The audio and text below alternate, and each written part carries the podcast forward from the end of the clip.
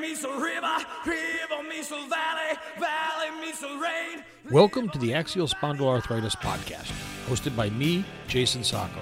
I'm a longtime spondy looking to bring the community closer to give the community a voice. I'll be reaching out to organizations, doctors, nutritionists, and anyone that I think can help increase our spondy quality of life.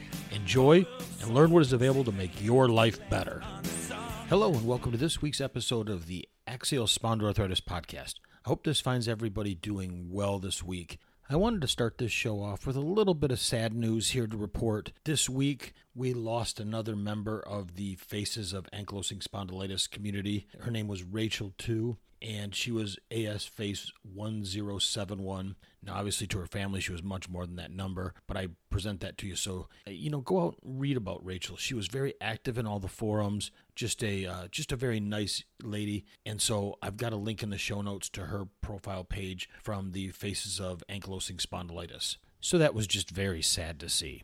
And now let's switch topics a little bit. Last week I brought you a video from Alex Levine's Fitness, and I want to do another one this week. You know, when we look at exercise, when we look at getting motivated, it can be very hard if you feel alone, if you have nobody to rely on eh, for motivation. And well, you might not be in a position where you want or can afford a personal trainer. Alex has so much great fitness topics, short videos on YouTube that are just very easy most of them are five minutes or less, quick content that you can digest to keep you going and, and keep you pushing yourself forward. And this week, I'm going to present a video. I'll have a link in the show notes where he talks about how to get started exercising because that's just such a huge topic for so many people, myself included. Where do you start? What do you do? And this is just a really short two minute video. You know, listen to Alex. It's a great way to probably start to set the stage for what you want to do and maybe where you want to go. So, again, I hope you listen to that. It'll be down in the show notes below and give it a shot. Go out and subscribe to his YouTube channel. There's just a lot of really good content and motivational items on that page. So, what are we going to talk about today? Well, as you saw from the show topic, we're going to look at vitamin D. Now, I'm not a doctor. I saw this article come up on myspondylitisteam.com and I wanted to touch base with it because I am one of the people that has low vitamin D and so I have to supplement it. And I think that's probably fairly common for many people if you're not outside a lot that your vitamin D is probably low. Again, talk with your doctor, have them test you for it and see where it falls for you so that you know what you do or don't need to do when we look at vitamin D and vitamin D levels, we have to start off kind of at the basics of what is vitamin D. Well, if you have, like all of us, spondylitis of some form, you may be wondering whether vitamin D, or a lack of it, as they say, could be affecting your symptoms. It's important to understand whether there are any connections between vitamin D intake and spondylitis symptoms, and if you should do anything to evaluate whether you have enough vitamin D in your diet. Again, talk with your doctor and look and see what is affecting you so that you have a baseline for where you sit. So, what is vitamin D? Vitamin D is a nutrient that our bodies need to make your muscles move. It helps your nerves send signals and allows your immune system to fight off bacterial and viruses that can make us sick. Vitamin D is also needed so that bones can absorb the calcium they need to be strong and healthy. So it's got a lot of functions that it serves in the body. There are two kinds of vitamin D there's vitamin D2 and vitamin D3. Vitamin D2 can mostly be found in plants, mushrooms, yeasts, where vitamin D3 can be found in oily fish and is also made in the body itself uh, from sun exposure. Additionally, vitamin D3 is later converted to 25 hydroxycholecalciferol, which affects how the transcription of genes relate to vitamin D are up and down regulated. So, again, I'm not a doctor. That's why you want to talk to your doctors because sometimes I have a hard time even pronouncing the words. They will be the ones to tell you where you're sitting at and whether supplementation is important for you. According to the Cleveland Clinic, there are foods also that are good sources of vitamin D. Those are things like beef liver, fortified cereal, fish. That's the oily fishes like the salmons, the sardines, the swordfish, and even cod liver oil, egg yolks, fortified milk, and orange juice. The body breaks down vitamin D in it to its active form called 1.2 dihydroxy vitamin D, which is also known as calcitriol, and that can be found as a supplement. This active form of vitamin D can affect the cells in the immune system.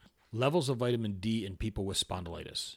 People with spondylitis are often curious about the effects of vitamin D on the symptoms and treatments for rheumatic diseases. Spondylitis, like other autoimmune disorders such as rheumatoid arthritis, is closely linked to your immune system. Rheumatic diseases overall are autoimmune, meaning that your immune system itself attacks your own tissues, and inflammatory, according to the Mayo Clinic. The author of this article then goes on to state that one study conducted in 2018 found that people with ankylosing spondylitis had lower vitamin D levels than people in the general population. They were also shown to have lower bone mineral density. Monitoring vitamin D levels itself may have benefits for you in controlling like inflammation and disease activity the study found. So ultimately, again, this is where you need to work with your medical team to look at where you're sitting across both the treatment plans for biologics or no biologics, diet as far as what you're eating and not eating, what you can enhance, exercise, and then supplements like vitamin D and, and some others that your doctor may or may not recommend. So, all of this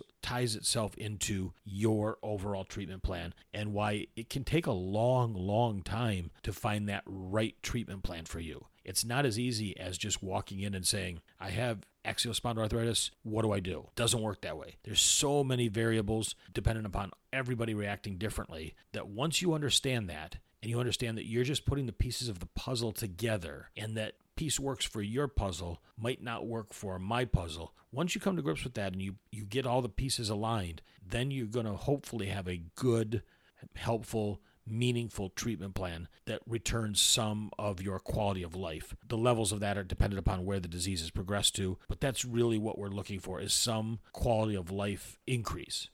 Another group of researchers reviewed previously published studies to look for connections between spondylitis and vitamin D. They also found lower vitamin D levels among those with spondylitis versus the general population and noted that physicians should pay attention to vitamin D levels when treating people with spondylitis. Bone health is particularly important for people with spondylitis because osteoporosis is one complication that can occur in people with the condition. Appropriate vitamin D levels are essential to maintaining the overall bone health in your body. So, again, this is where you have to involve your doctor. You can take supplements to start off, but again, you're wanting your doctor to know and have a true baseline of where you're at so they can see where they need to get you to. So, the big question is Does vitamin D supplementation help with spondylitis? Well, some people from this website, myspondylitisteam.com, have shared that taking supplements to increase their vitamin D levels has been helpful. One person wrote, I have to let everyone know that liquid vitamins are a miracle, the person wrote. I take a mixture of B vitamins and vitamin D every morning, and it's the difference between doing and not doing. One reason vitamin D may be helpful is because it could decrease inflammation. Vitamin D has been shown to increase the body's anti inflammatory capabilities. So, if we can use all the tools at our disposal, the biologics,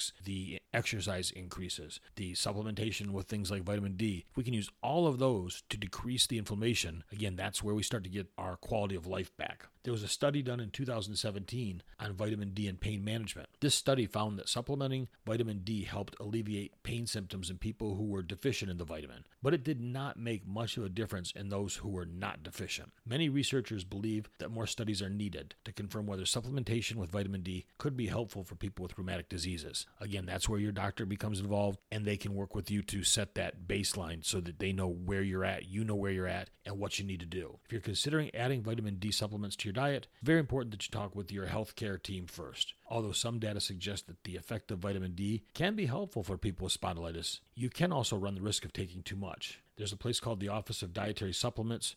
that They warned that too much vitamin D can cause nausea and vomiting, muscle weakness, confusion, pain, dehydration, and kidney stones, among other possible side effects. So, vitamin D also interacts with some medications that you could take. So, don't start any of this stuff before you talk to your doctor.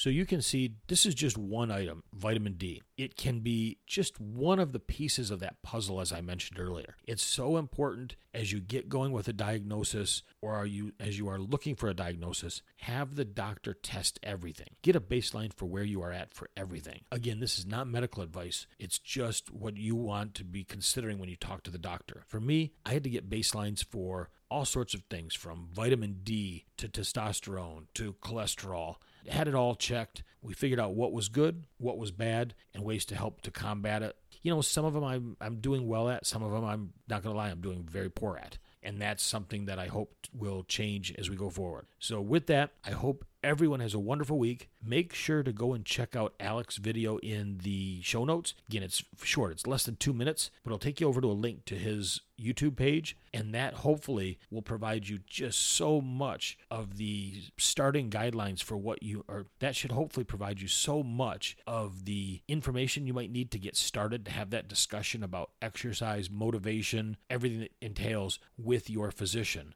You'll also see Alex is really honest. You'll see in uh, many of his videos, he'll tell you when he's having bad times, when he's losing motivation, and what he does to try and overcome some of that and how it works. So, again, I give him kudos for being just really honest and really upfront. For me, been really rainy here in Michigan these last three days or so, and these storm fronts with the changes in the barometric pressure, I feel like a truck hit me. And so I've been really sore, and hopefully I'll get some warm weather here in the next few days to get rid of some of these storm fronts that have been going through. I know the rain is needed. I don't begrudge that, but it just plays havoc with the health. So I hope everybody has a wonderful week, and I look forward to talking to you next week. Take care.